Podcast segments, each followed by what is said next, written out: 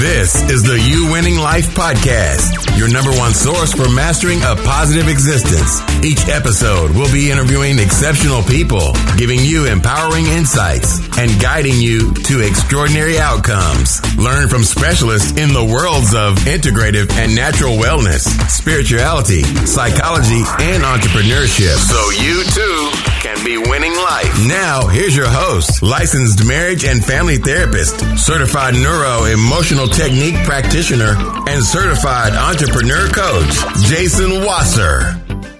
Hey, everybody. Today's guest is a wealth strategist who is passionate about helping people reach their full potential. His company, Big Life Financial, is focusing on removing the mystery and misinformation surrounding money and financial strategies so people can live their biggest life.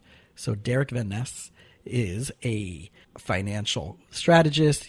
He has lived all over the country from DC, San Diego, Brooklyn, Texas, and now is back home in Utah. So, Derek, thanks so much for hanging out with us today. Happy to be here, Jason. Sounds like it's going to be fun. I'm very much looking forward to. We already connected over a, a, good bourbon whiskey place out in out in your neck of the woods that I, I, I heard about. So I know we're already going in the right direction. um, so what I want to start the conversation off is of all the things in the world that you could have done, you went into wealth strategy, financial planning, helping uh, small businesses and, and professionals create a life um, so they can have, you know, success and stability and contribute to the world. What mm-hmm. was the thing that made you decide that this is what you want to be doing? Well, it it's kind of a long convoluted road and I won't go down all the side, you know, side roads, but I didn't know that this is where I would end up, of course. You know, I thought, honestly, coming out of college, I wanted to be a dance teacher. Like, I loved competitive ballroom dancing and swing dancing and all this kind of stuff. And I thought that's what I wanted to do. But I also got a business degree because I was pretty sure that I didn't know what I wanted to do. And I figured everything's a business and this is going to serve me no matter where I end up. So, so I kind of went that route and got my, my business degree. Love economics for whatever reason. It is just like my, I don't know, it's my spirit animal, if there's such a thing in, in, in topics.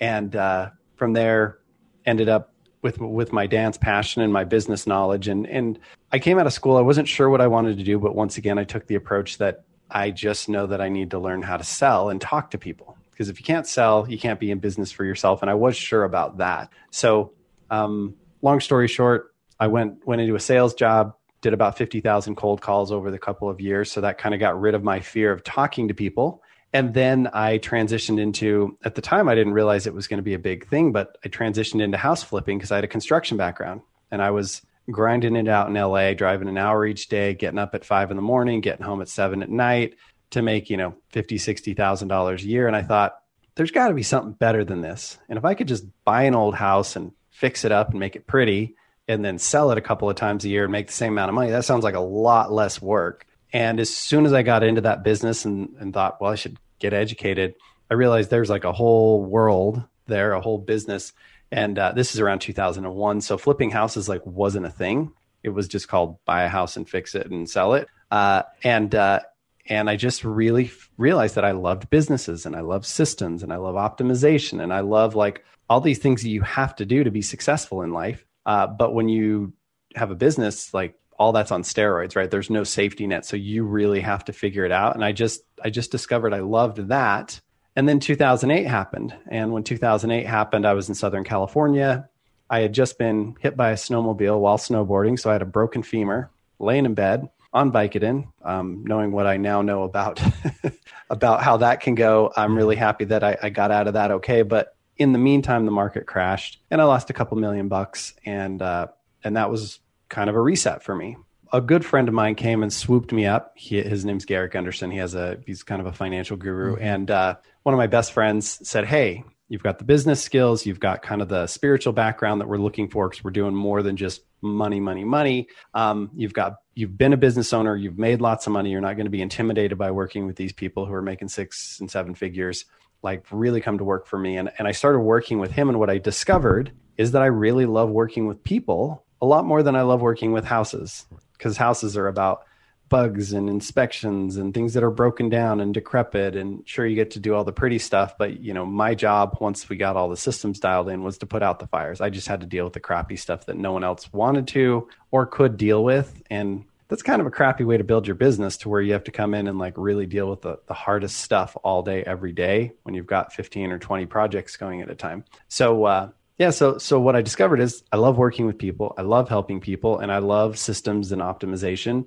And that kind of led me down this road. It it took a couple of years and working with uh, with my friend's company we i worked with probably 1000 1500 business owners. So i just got a ton of reps I got to see what's working, what isn't working psychologically, financially.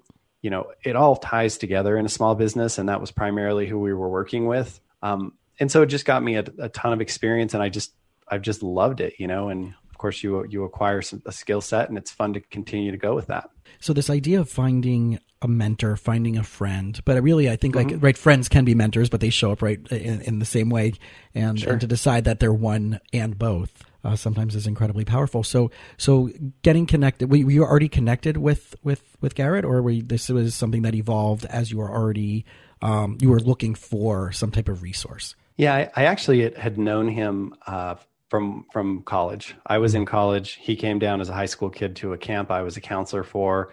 It was a camp for uh, talented high school kids, and he's certainly gone on to be very talented guy, very successful. Yeah. And uh, and so we became friends when he was like 16 oh, wow. and have been ever since and quite honestly like he ended up marrying my sister years later so we're we're very very close your family least uh-huh. yes we are he's the closest thing i have to a brother so this this mentorship status walk us through like you know what were some of the key things and it's not just some of the financial stuff mm-hmm. but some of this um you know, whether we want to call it mindset, whether we want to call it leadership, right? Uh, this whole world that we're now dancing in, you and I, even though I'm coming from mm-hmm. the therapy side, you're coming from the financial side. It's all about helping people reach their success, helping them reach their passion, helping them reach their purpose, right? You uh-huh. also coming from a similar background. I'm a, I'm a, I'm a musician, so you have the from from one side of the, the, the creative arts, I have it from the other side of the creative arts, but they yeah. all weave together, and we want to bring it all to the table with what we're doing. Mm-hmm what were some of the things as you were going through this difficult time that that Garrett helped guide you through um, that probably is universal, but you needed to hear the most at that stage of life? Well, you know, when I first got pulled into it, like there there wasn't a ton of hand holding, but he had a structure in place and he had some guys who who were ahead of me on the trail, so they kind of took me through it. But what I discovered was the first thing is if you come from a place of principles, then all the uh, specificity of your situation doesn't get quite so emotional, right? Because if we can determine A works and B doesn't function very well, and you can look at your situation, then you aren't quite as likely to try and justify B, right? So it, it was a big, big thing for us to start with principles and sort of universal laws and things that we know function and things that we know don't function. And so that was probably the first thing that gave me a really nice find out financial foundation. At the time, I think I was still going through a little bit of shock because, you know, I, I had a business where I was making a ton of money and doing really well. And then I literally went negative to like below zero to where I didn't even have money to put gas in my car for a short period of time. And so I had to I had to kind of rebuild my confidence. And what I I think I really discovered, and this wasn't as much through uh, through his coaching as just through the experience was learning to retrust myself again. Because i think when we make bad decisions it's very easy to to not trust yourself right? Oh I, I made a bad decision. I made a mistake and i suffered or others suffered for that. And i had to forgive myself and i had to really allow myself permission and and believe that i was worthy of success again and as silly as it sounds being in that position where people were paying thousands of dollars per hour to work with me and, and esteemed me very highly was really good. And for me to take that on like really as a responsibility, these people have entrusted me with with their financial future really pushed me to step up my game and realize I again I can do this. I you know I made a mistake, but that doesn't mean that I'm foolish at everything all the time you know, and, and as the years have gone by, I realized that I wasn't the only one that got hit by that tidal wave. But at the moment, it felt very personal. Yeah. So I think the biggest thing was just learning to trust myself truly in, in the space of adversity. And that was a big, big lesson. And also surrender, mm. um, surrendering the things that I cannot control. Because at, at the time when you're successful, at least this is what happened to me psychologically. And maybe you're like analyzing me. But at the time, I've always been a person who wants to do more than, you know, carry more than my share and never want to be a burden and always take care of everybody. And so I was always just carrying this huge load on my shoulders. And I, I got to the point where I couldn't carry it. Right. And letting all of that fall off of my shoulders felt like I was failing everyone in my life. Come to find out, they didn't think that way, but it sure felt like that to me. And so learning to let go of a lot of that and surrender a lot of that was a huge catharsis for me. Mm. And I, I remember the day I was sitting in a in a parking lot at the bank because I had to call call my friend and ask for some money to just get through the week. And and I was at the point where I was starting to make money, but I just hadn't been paid yet. And it was a it was a real humbling experience. Thankfully I had good people in my life, but but just I just let it all go. I surrendered it up to my higher power, and uh, that was that's just offered me such freedom from that point forward in my life. So those are some of the big things psychologically. And I'm not saying that for you. I'm just saying like if I didn't have those in place, I couldn't have moved forward with a lot of the other financial stuff I learned because I was just too stuck in I'm not good enough, I'm not worthy, those kinds of things because I did this bad thing and, and not being able to forgive myself and move forward. I, I was really stuck in a kind of one foot in, one foot out all the time, and you just can't get anywhere that way. Right. Well, what I find, especially in this young professional entrepreneurial space, is that they are trying to over juggle too many things at once versus having this commitment into one thing and beat the drum over and over and over and over and, and don't give up too mm-hmm. quickly, which is right what, what, what our mentality I believe has become um, yeah. over the last decade. And what I'm hearing this process unpackaged for you was that you already put significant amount of effort. You know that the money was in escrow. It wasn't like, oh, if I do this and this, then maybe I could make this money. The right, the money was already in escrow. It just wasn't right in your lap yet, which mm-hmm. allowed you to then to feel at some level confident enough to know that you'll be able to repay it. There's so many stories I hear, and right, we all know this, and this has kind of been the last, you know, all these people who like go in front of someone, can I borrow money? And then they have a difficult time paying it back is, is, is this, the structures, what you were talking about, right? It's, it's mm-hmm. in a way you're, you are creating yourself to be a person that other people can invest in. Mm. And that getting you through this short term bump wasn't, I'm not giving you a handout. I'm investing in you because I know you will be able to pay this back. I know you would be, you're already there. It's just right waiting in escrow for you, proof yeah. in the pudding of what you're doing. Yeah. And so I, I think that's kind of where people kind of get stuck in their own selves of, of finding the own proof in the pudding, right? Of, of not, mm-hmm. like you were saying, like I had to let go of all of those stories in order for me to know that I'm worthwhile of being able to achieve success. Yep, yep, and that uh, that took a lot of work. yeah, at yeah. the time.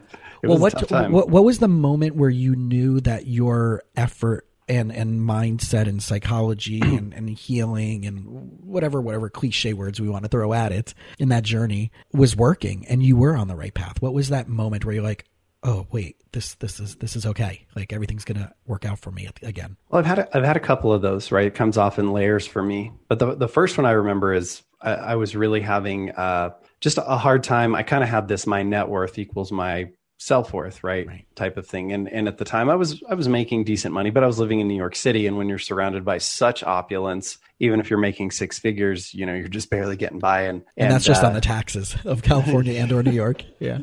Yeah. Yeah. That that whole thing, of course, is just makes it even worse. And uh, I remember like I spent a lot of time uh, I was working with a with a mentor on on this self worth thing and I at the time like just did did a lot of mirror work where I looked in the mirror and like I don't know if you've ever really taken time to like look in your own eyes and like really see what's in there. And uh and I just felt empty and and she was really having me work on just loving myself as silly as that sounds it's like profoundly important. And at first it just felt like I was up against the glass wall. I just I just couldn't get any traction. Like I didn't believe it I really didn't believe it, which mm-hmm. was interesting because I was getting feedback from so many other people about how much they loved me and how wonderful I was, and I just couldn't hear it. And uh, and I remember the the day that I thought, oh my gosh, I'm really getting some traction. Like I really believe this.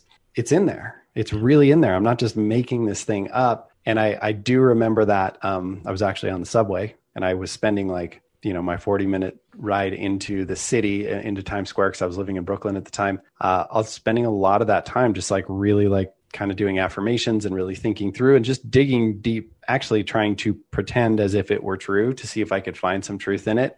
And when i started to get that traction that was my first big step of like okay it's in there. I'm starting to uncover it. I've dug and dug and dug and finally i'm like hitting the treasure chest like oh it there, there's something to find here. That was a huge step for me and it seemed like it really i sometimes make the comparison of it's like a, a knot everything's tied up really tight and at first you just can't can't really get anywhere but as the knot loosens it happens faster and faster and mm-hmm. faster mm-hmm. and so it just all unraveled sort of whatever stories and, and narrative I've built I had built around myself at that point. Um, that was that was a, a really big one for me. And then I think re- rebuilding my business for the the third time just really uh, getting traction, seeing that what I was doing was really impacting people's lives, and, and coming back to, hey, what I do matters. The work I do matters. I'm really good at what I do. This is important. It really just validated all of what I'd been telling myself. But sometimes, you know, you're you're kind of operating on faith. Mm-hmm. And at that point, when it really started to have impact and people really started to thank me and people broke down in tears and other kinds of things, uh, I was like, yep, this is it. This is, I'm, I'm back. I'm really, I'm really here again. So that, I know those are kind of abstract, but those are a couple of the key moments for me where, you know, you're running around, you're lost and you just find a guidepost and you're like, okay, I'm on the right path here. Yeah. Because sometimes in the entrepreneurial world, uh, it's big and wide open, which is super awesome, but can be really intimidating and scary. Yeah, and lonely at a lot mm-hmm. of times too, right? Because the vulnerability of being in that space, there's a lot of bravado. There's a lot of I'm kicking ass. There's a lot of look what I'm doing versus here's where I need help. And and sure. one of the words that's coming to my mind that is used both in the financial space as well as in personal development and business growth. So the overlap between those three is the word legacy. Mm-hmm. Okay. And I find that in all of those worlds, we need to look at long term versus short term. And especially now, right? It's the beginning of 2021. There's so much chaos, even more chaos than there was in 2020. It's just added on. And, yeah. and, and we, we, we look at everything that's going on in the world is a short term what's going to happen next week what's going to happen next month mm-hmm. versus we have to realize that there's a long term game at play and we have to long term plan long term legacy plan so mm-hmm. let's get into some nitty gritty because now i want to really you know move from the the psychology to the strategy mm-hmm. and, and mm-hmm. talk and talk legacy when it comes to financial stability Mm-hmm. Because right, we also have to understand that the psychology, the mindset of money, the understanding of your relationship to money, your beliefs about money, all that, right? Culture, family, gender, whatever, sure. all that stuff is very relevant. Mm-hmm. But there's still stuff that we can strip through that is, again, universal and applies to everybody. So, so jump off for me from the perspective of creating legacy through financial strategies, what that means to you and how we should be implementing that yeah. Okay. So there there's a couple of pieces to that. The, the first one is legacy. I was a sole purpose coach for business owners for a long time, and that was a lot about like finding out, you know, what who am I as a human and what am I here to do? And like that that can be really big. And one of the things we had to do to allow people to tackle that was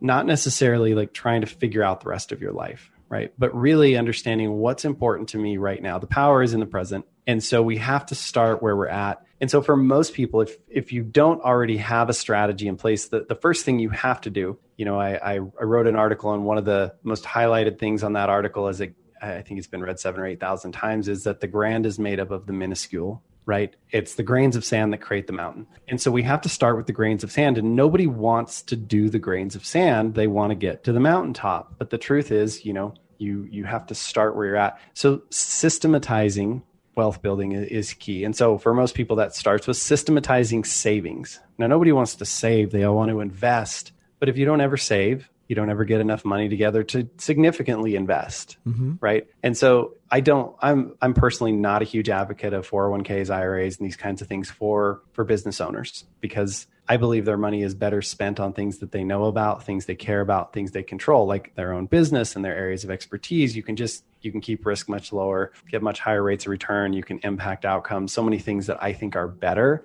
But at the end of the day, the reason that the the 401ks and the IRAs at least do quite well for a lot of people is it systematizes savings. Right. The money comes out before you even get it. So if you don't have that in your life in some way shape or form, you want to set it up and it could be as simple as setting up a sweep account every if you get paid on the first and the 15th then on the second and the 16th 10 i think 10 to 20% of your money should get swept over to a savings account right? Um, if you're a business owner you got to take taxes into account but you you really want to be saving 10 to 20% of what you're earning. It gets swept out of there and it starts to build up somewhere and i think you should build up an emergency account uh, just for the psychological part of it you know, I think you, once again, universally, your ability to earn whether it's as an employee or as a business owner, is your number one asset. That's where wealth is actually built. I know people see it in the stock market and they see it in real estate and they see it in all these other things, but usually to put the money in the stock market to build the real estate portfolio, you had to make a decent income. Because if you're only putting in a dollar a week, you're not going to get anywhere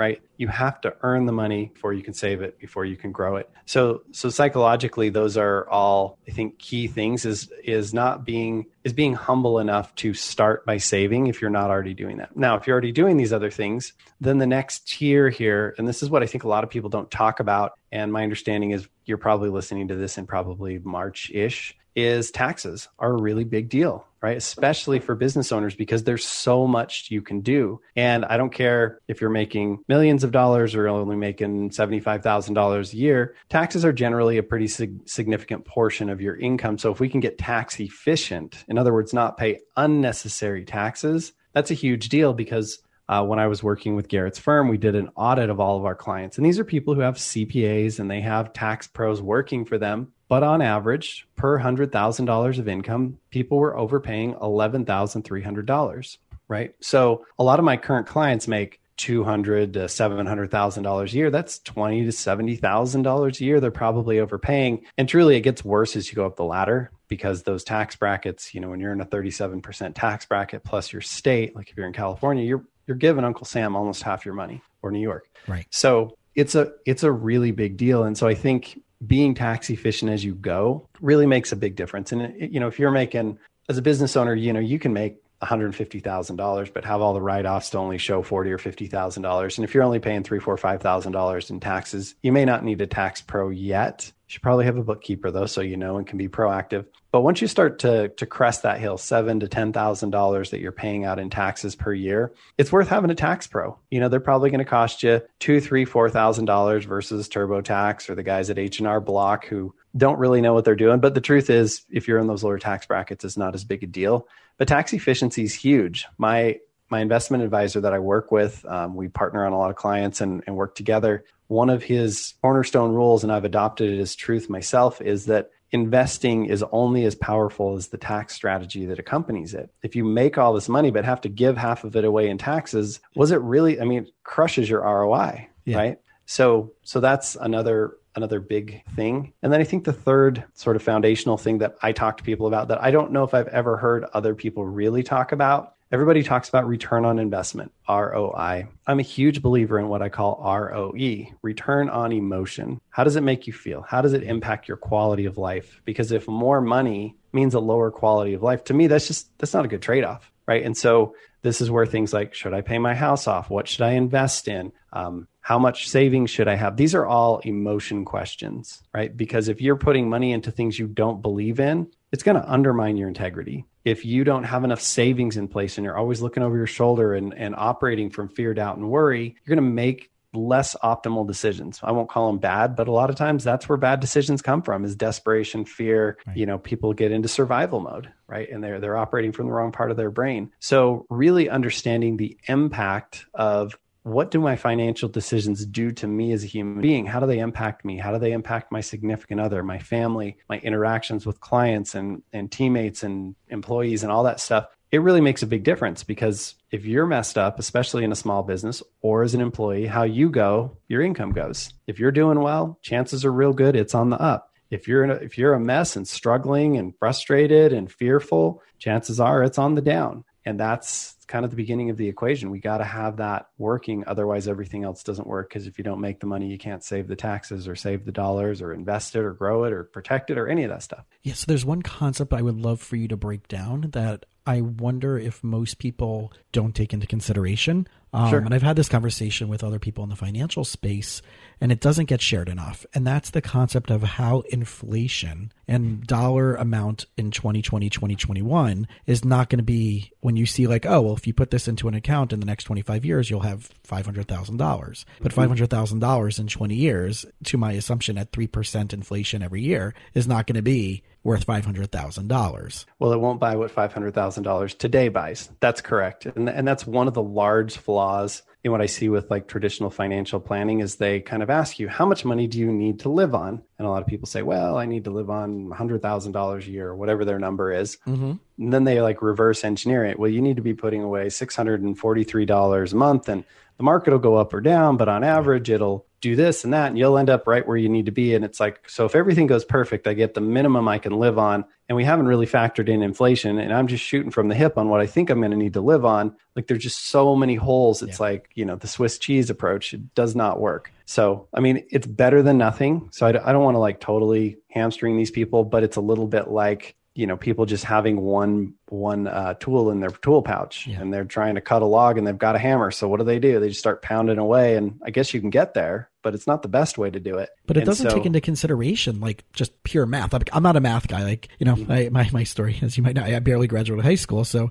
I you know I'm, my skills are based on my interpersonal engagement versus like counting with my fingers that I still do for tips at the sure. end of at the end of dinner. and thank God for the tip app. So, but but like but facts are facts, numbers are numbers, right? And the numbers don't lie. And if if we don't look at what that's going to look like, here's like here's the spreadsheet and all the numbers of every year of what you could be making out as long as you live it, and you put it in but here's also the spreadsheet of like what those numbers will be based on 3% and what the, right, all these. Uh, it's massive. It's yeah. massive and it's such a different philosophy. And people, again, like I, it's not, I'm not using this as a scare tactic, but these are questions that people need to understand that, right. One of my, one of my friends who, um, who works in the, in the level, I would say from the wealthy to the uber wealthy, um, okay. is their, is their niche. She had me do a, a spreadsheet that was from now till dead Okay. And it also included goals. Do I want to put, you know, any children through school and what would that cost on average based on today? Do mm-hmm. I want to give them cars? Do I want to get when, how often do I want to buy a new car? What's the, right? And factoring that out. And I just did, just based alone on cars, I realized for myself and a spouse, if I were to get a car, if we were to be very conservative to buy mm-hmm. a car and keep it for 10 years, and, mm-hmm. do, and, we're, and we're talking about a car between let's say twenty five to forty thousand dollars, right? Right. It right. would cost a hundred thousand dollars per person over the next forty years just in cars.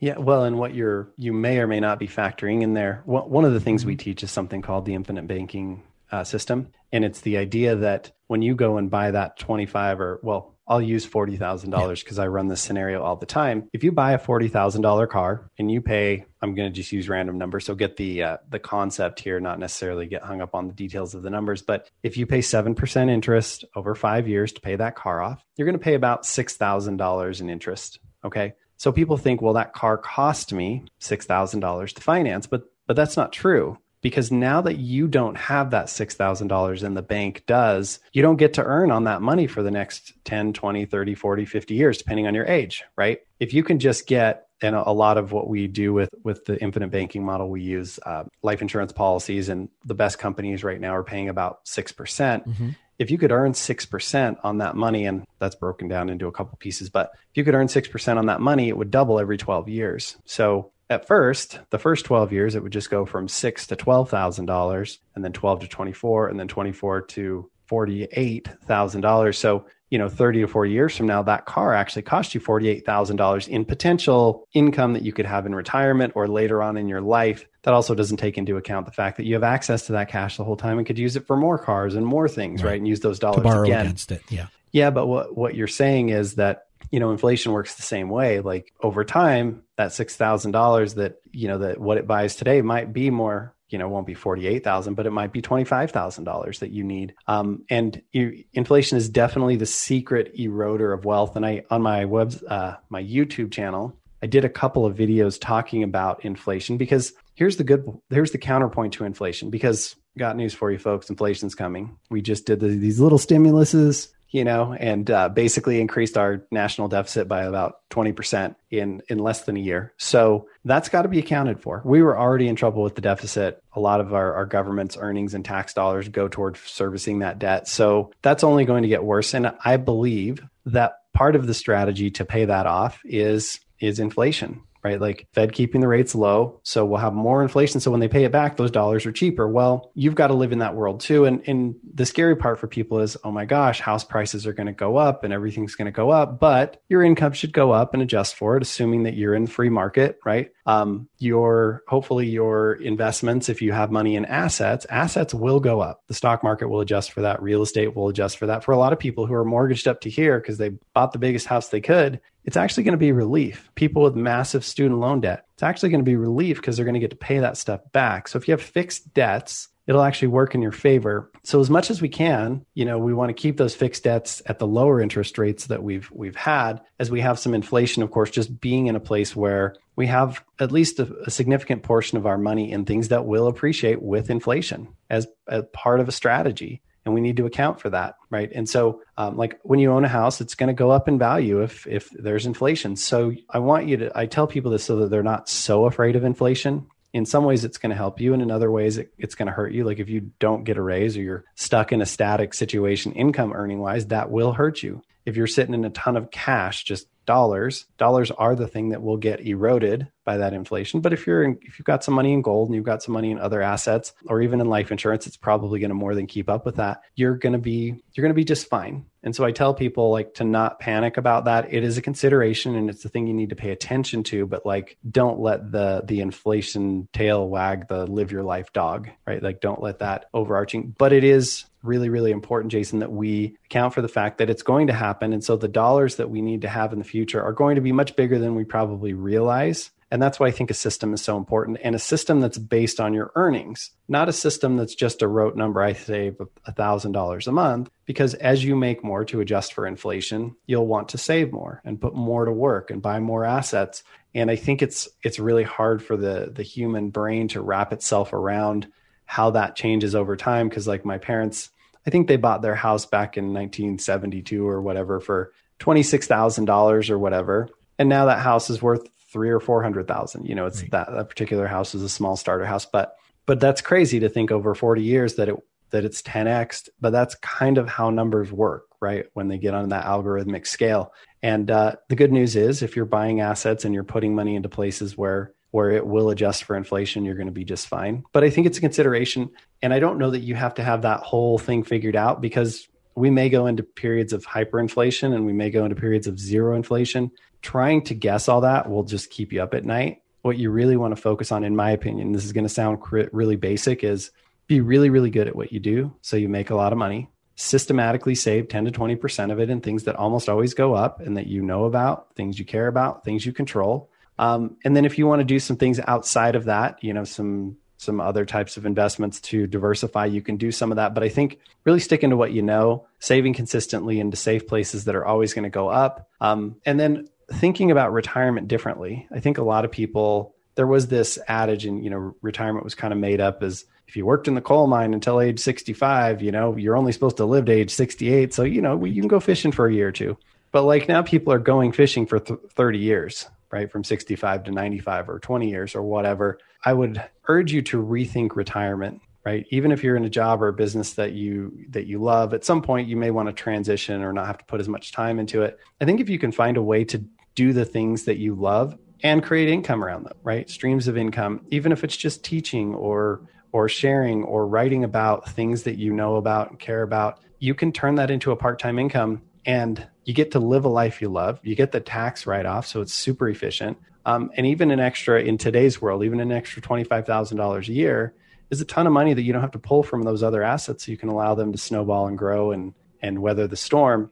It can really be a release valve and the truth is, when people don't have stuff to get up for in the morning, they get old and die. Yeah. That's just what happens. So I think it's really important to think about retirement as a place where you're going to create purpose for yourself, especially if you feel like you're in a situation right now where you don't get to be as fulfilled that way. Really start thinking about that. Start planting the seeds 10 years earlier so that by the time you get to retirement, you can really spend your time doing the things that are most important to you. Obviously, people want to spend time with family, but but you need a reason to get up and and go out into the world and create value and be productive. That will keep you younger. Your quality of life will be better. You'll have more relationships. You'll make more money. And it won't be about the money. It'll really be about letting people just pay you for what you love to do. So the one question that's kind of i feel it's like sitting on my on my chest sure. is that there's a fear factor of people mm-hmm. taking money and putting it into some type of vehicle, and, and maybe more mm-hmm. specifically, let's call it whole life or a PRA or a, a, a it, how, how, would you break down a PRA, a, public, a personal retirement account?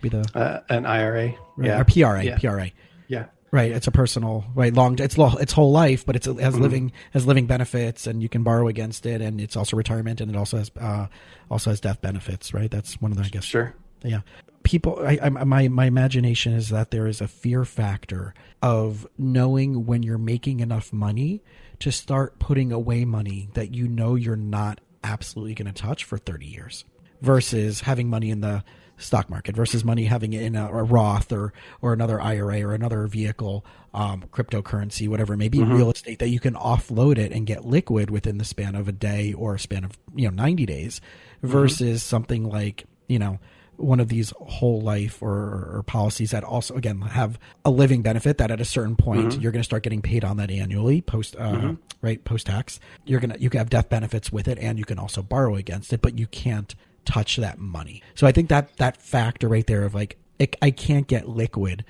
How would you address that that fear first of all, and uh-huh. then two, how does someone know um, when the right time when they're making enough to start putting that purely right a thousand dollars a month fifteen hundred bucks a month five hundred dollars a month whatever that is but knowing uh-huh. that like you're making enough that this is no longer a worry. You shouldn't have to worry about putting that away and not touching it for 20 to 25 years. Yeah. So so everything you're talking about here i think is built on a very common misnomer. Life insurance is incredibly liquid. You can get you you call the company up they'll send you a check or they'll wire the money so we tell people generally three to seven days you can have your cash. So it's basically like having money in a savings account in a bank that's out of state, right? They they you just call them up, hey, send me a check for whatever against my cash value, and they'll they'll send you a check.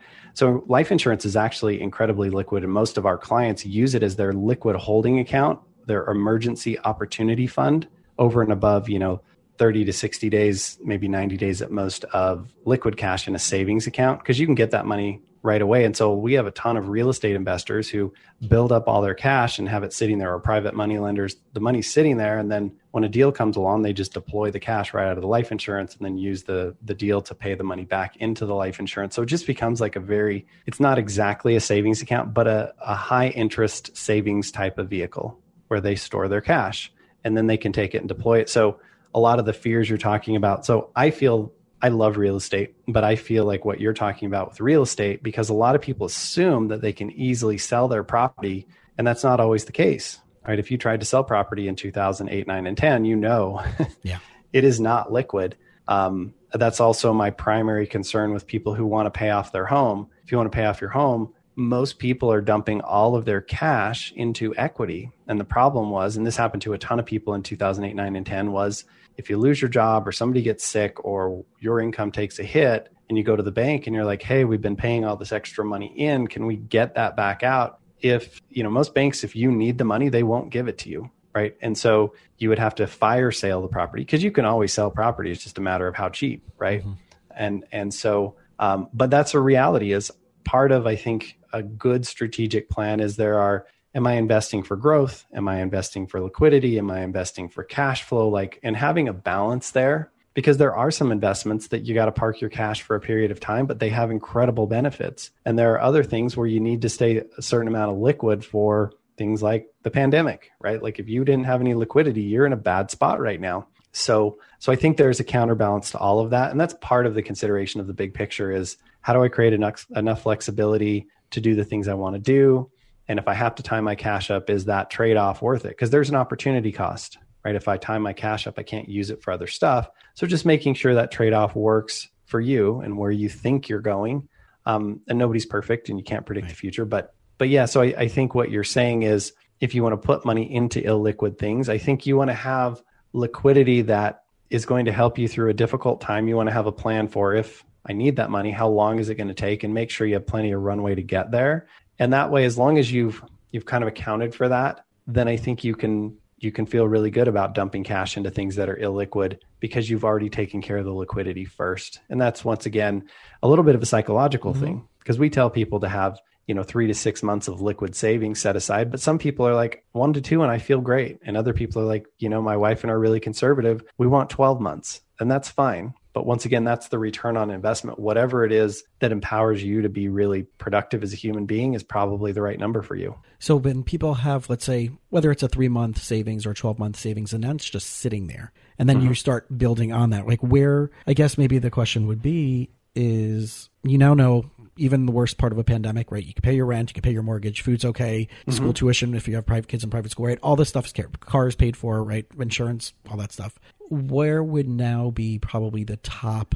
And I don't know if this is a universal thing or a one size fits all thing, and it, my guess is it's probably not. Like, so you have yeah. this, right? You have this in this account. Like, does it go back to what's your long term strategy? Does it go back to like start here, then do this and do this? Is there, you know, is there is there kind of a, a step ladder um, in that mindset of like, yes, get your right, get that. Mm-hmm. Right, get that savings to, to keep you stable for the next three to six months. Then mm-hmm. focus on debt you might have, right, or, or credit card debt, or right, the the, the high interest debt. That's about, not not talking about mortgage, right? High interest debt. Mm-hmm. Is there is there kind of like a step ladder of the way that, like, on at least on the basic simple levels that people should take into consideration? Yeah, so I, I would actually do one month worth of savings if you've got credit card debt and then I would go to credit cards because credit cards are, you know, if you're paying 17, 19, 25%, like that's incredibly expensive debt right? And the, so the first thing I would say is if there's a way to manage that by like if you have an empty credit card and you can do a balance transfer and get that 0% and then you emptied off this card, now you roll from this and kind of play that rolling balance game and get as much of that debt as low as possible, that would be incredibly helpful. Um, but I do think you know you don't want to have to have six to twelve months worth of savings. Like let's say you're in debt and you've got a little bit of savings, but not much.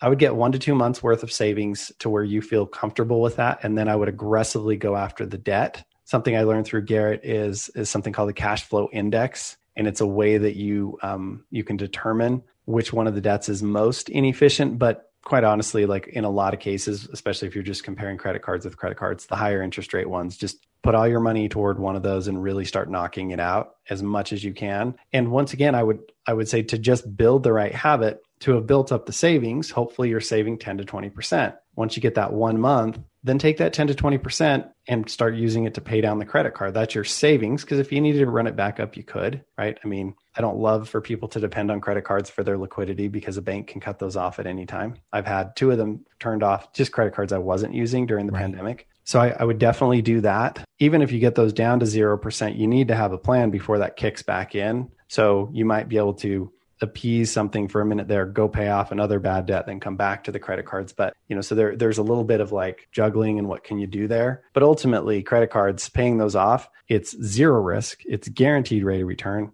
it probably doesn't impact your liquidity because you could borrow the money back again. So it's almost a no brainer. And before I have people start saving into other places or doing other investments, pay off your credit cards. If you're getting 7% on average in the market and you're paying 25% on your credit card, that's a losing game. Yeah. Don't do that. So, so that's step two is bad debt. We actually have people, if they don't have a specific plan, you save into your savings account and then your savings account starts dumping into life insurance because it's just like a high interest savings vehicle. So the money builds up in there until you've got a chunk of 25 or 50,000 or whatever. And then you can take that and you can go buy a piece of real estate or you can invest in private equity or you can invest in, if you want to put it in the stock market or whatever you can. Um, I kind of put, I don't love to see people pull from life insurance to put money in the stock market. But if you want a stock market portfolio, maybe you split some of your money that's now being saved every month goes into the stock market. Some of it goes into life insurance. I think if you're going to save into the stock market, I think a Roth is a great way to go. You're going to pay the taxes this year, but and this is another thing a lot of people are starting to talk about is chances are really good that taxes are going to be higher in the future. So paying the taxes now, unless you're in your prime earning years and you're just killing it and you're in a tip top tax bracket, and even then I think a lot of times you can't even put the money into a Roth. Um, putting money into a Roth can be a great idea. And I'm, you know, I have a, an investment advisor. I'm not licensed as an investment advisor. So please talk to your professionals about that to make sure your situation's right. But I think uh, there are very few places that you can earn money and not have to pay taxes on it. And if it's done right, life insurance is one of those, but a Roth is one of those. And then also municipal bonds, which is kind of a very limited, small thing. So it's not really the, the answer for people. But if you want to sprinkle that in there, that's fine. But I think really, um, you know, we, we go savings, life insurance, and then go into these other investments based on your skill set. A lot of times you can make so much more money in areas that you know, your industry, right? Uh, I work with a lot of dentists and chiropractors. Some of them will take and they'll they'll fund new dentists or chiropractors. They'll do loans for those guys. They can make a nice rate of return, or maybe they get a small bit, bit of ownership in the practice and then get paid back over time. But they're working in a field that they understand. They understand the risk, and if they need to, they can come in and help impact that. And the rates of return they can get are much higher and they feel aligned with what they're doing. They don't have to be like watching the market or watching all this outside stuff. They're just in their world doing what they're really good at. So I, I, try to get people to align that direction. And if you don't know what that is for you, my next investment would say, or what I would say your next investment is, is if there's something you're really interested in, invest in your education. If you want to do real estate, invest in real estate education. If you want to actively trade stocks and be in the stock market, invest in some training if you want to learn how to be a whatever, you know, do, do anything else, you want to run a sailboat business, then invest in a little bit of business training, right? Yeah. Like investing in yourself is, is usually the first step. People want to skip it, but I mean, I, I, invested 60 grand into real estate investing and I made about $4 million over hmm. seven or eight years. So I felt like that was a good ROI. That's a very good ROI. and you were talking a few minutes ago about um, at a certain point where they can put into you know business partnerships or equity partnerships or, or uh, venture part, you know, experiences. Mm-hmm. Um, and one of my buddies, Matt Monero, who he was on episode 50, and he was talking about like that people at a certain level, they don't want to talk to you unless you're ready to bring a hundred thousand dollars to a deal. Like, why mm-hmm. would I go around to try to get ten thousand dollars from ten people when I can get a hundred thousand from one? And it's going to sure. make it a lot more sexy for mm-hmm. anybody who's interested in partnering with you to have that liquidity. That if you're ready, obviously beyond your stability, right? We're assuming you're already stable and financially secure.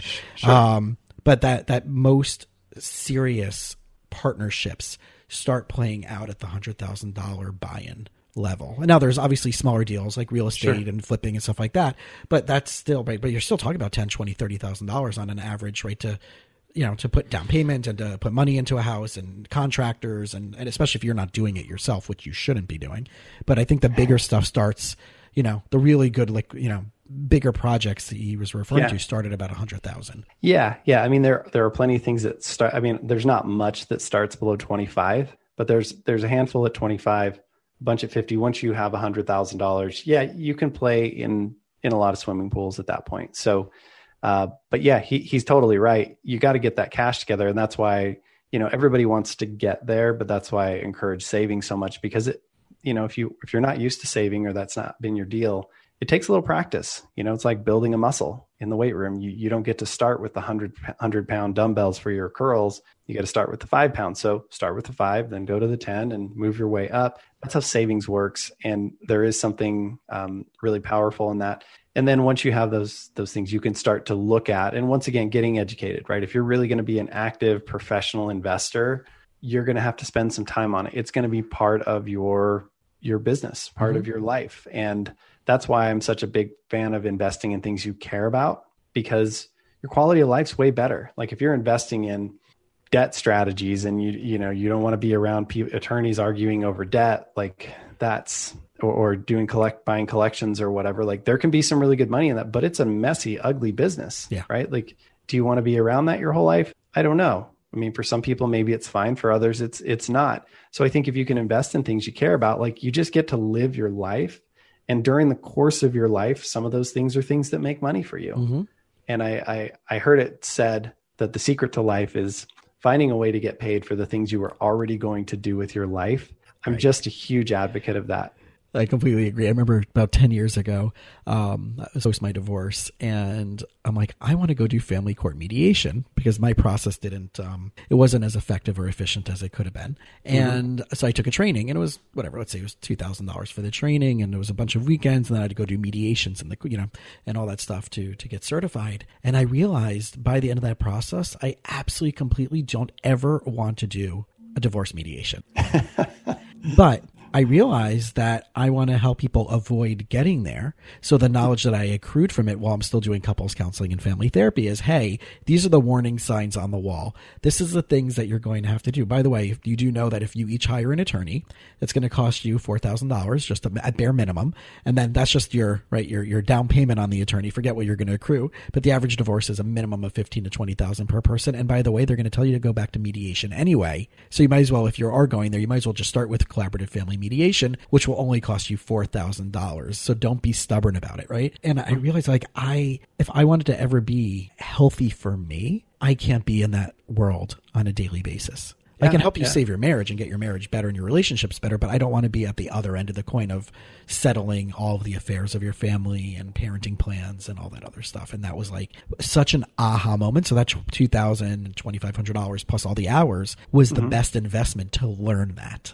Yeah, yeah, and kudos to you for investing the money and then being willing to say, I put money into this. It's not the road I want to go. I'm going to take what I learned and move on. But there's a, a Turkish proverb that says, no matter how far down the wrong road you are, turn around. And, you know, a lot of people keep sinking, taking good money after bad. And that's a terrible idea. And what you did there was you said, oh, I just realized this is the wrong road for me. Let me back up and take a different route. And a lot of people just, their pride won't let them do that, or they convince their spouse to let them do it. So you really have to be honest with yourself if you want to create that quality of life. And listen, I've been guilty of it too many times where I get a little bullheaded. So uh, kudos to you for that because that's a big deal. And I thought it was air supply, not the Turkish proverb about turnaround. So that awesome, awesome song, right? Yeah, that- that's a good one. I'm like, that Turkish proverb. No, no, no, that's air supply. So Maybe they said it too. exactly. It's like, it's like walk like an Egyptian was like, you know, oh, no, no, that's, that's, you know, That's King Tut. Just that's kidding. King Tut. No, that's the Bangles.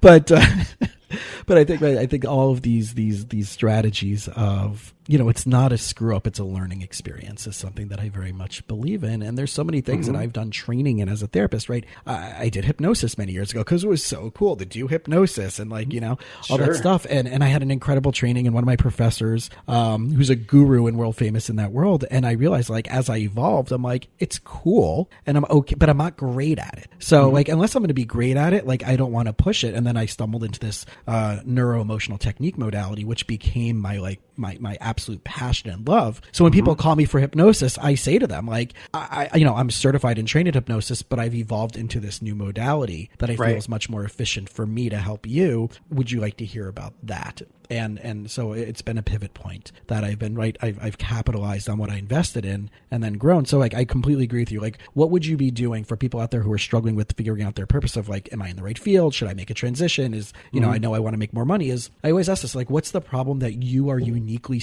uh, positioned to solve that no one else can based on your life experiences? Sure, sure. Yeah, quite often a lot of people's best client is who they used to be, right? Because they've walked the road, and Right. and uh, yeah, having those experiences 2008, nine, and ten. I actually coached a ton of people through that. A lot of them in that whole forgiving yourself and and you know reconnecting to their family and who they really were and turning the lights back on. So, but the reason I could do it is because I went through it. So you're you're 100 percent right. Yeah. So one of the ways that I want to challenge people out there is, um, you know, to not only just listen to podcasts like this and obviously other podcasts that bring this in, but I, I you know, I also want to give people some resources. Um, right off the bat. So, are there any books? Because right, we can go in so many different directions. Right, we have the Suze Orman side, and we have the uh, right the Rohn, right, all the different Dave Ramsey, yeah. Ram- Ramsey, and and right, and and all these Uh-huh. other perspectives. Like, like what are some of the things that um, you know that that have been influential for you that people should have on their bookshelf they should be watching on youtube they should maybe consider some you know this type of you know early program that's not going to put so much financial burden on them but will just get it all in one concise place what are some of those things for you that you know that are the good for alls Yeah, so so there's a couple of books I would recommend, and also I have a YouTube channel. Um, you can just Google my name or or biglifefinancial.com forward slash YouTube and and find it where I go through. I try to really like break down all these little pieces, right? I do like eight to fifteen minute videos and and try to go through a lot of the, the things, and I really try and talk about the stuff that people aren't talking about. I do have one on why I, think Dave Ramsey, what I think he's good at and what I don't think he's good at. I think if you're in debt, he's great. He will not ever get you to wealth, but he will get you out of debt. So, you know, take that for for what it is. Um, I don't study Suze Orman as much because her following has kind of fallen off over the years and and and so forth. But yeah, I think uh, the books that I would recommend. If you want a simple book, there's a book called uh, "Busting the Interest Rate Lies" by uh, a friend of mine. Her name's Kim Butler, and it kind of it's like a parable. It's about a young kid who starts in high school and goes through life and sort of you know how he does he works with this financial advisor gal and she kind of guides him through things and explains why you want to do it this way versus that way and he tries some things and he learns and it's it's very good it's very simple it's like 100 110 150 pages super simple. If you want something a little bit more robust and the book that i consider to be maybe the the book that's the closest to how i think about things uh, there's a book called heads i win tails you lose by patrick donohoe both of those people are part of what's called the prosperity economics movement. So it's a different way of looking at financial strategy. It's outside of Wall Street. It's investing in things that you you understand and control. Most of us do use life insurance as kind of a foundational piece. That's a big thing to not have money sitting idly but have your money always working for you in multiple different ways. Um, and so we kind of start with that and then and then go from there. But I, I really love the way that they approach things and they make it simple. So if I if I could recommend two books for people to pick up purely on financial stuff, I would go that direction. Another big thing that we haven't even touched on, but is most businesses out there, if you build something, customize something, work with the human body in some way, you're probably not filing for research and development credits. But in the last five years, the government's made some changes to where uh, those credits are now available to small businesses. And we routinely find twenty to $75,000 over the last three years for business owners that they can get back in a refund if they file for these research and development credits. So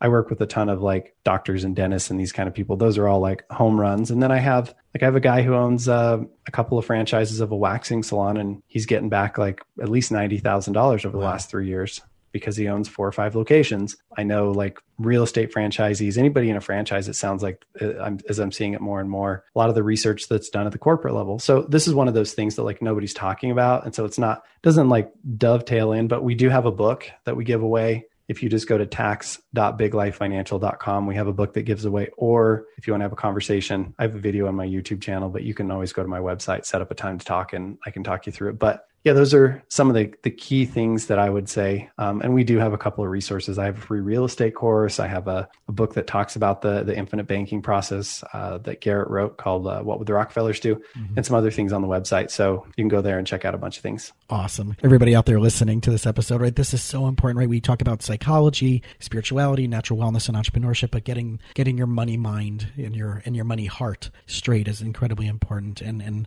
and Derek is definitely one of the people that is providing a lot of wealth of information. Uh, so if there's anything out there that you do need, I highly do suggest that he be one of the people that you do reach out to. And um, as you know from previous episodes, in order for us to get this episode out in front of more people, please, please, please just do us a quick four minute favor. Go on iTunes, especially those of you who are listening to on Apple products, and leave us a starred and written review. What that does is not only gives us feedback on how we're doing and, and, and the type of the value from the episodes that you're getting, but it also allows us to get seen by more people. It brings us up on top uh, in Apple products. It will allow us to pop up, but it also gets us um, on different charts, which allows different platforms to push and promote us and get us seen by more people to bring the value more and more to others out there. So, Derek, again, thank you so much. I know the topics today are, are things that I'm passionate about, things that I've had questions about, and I've evolved as I've gone through my entrepreneur journey. And there's a lot of things that I know people don't even know to ask. So I really want to thank you for for sharing your wisdom in those things. I Absolutely loved it. This was fun, Jason. Thanks for listening to the You Winning Life podcast. If you are ready to minimize your personal and professional struggles and maximize your potential, we would love it if you subscribe so you don't miss an episode. You can follow us on Instagram and Facebook at You Winning Life.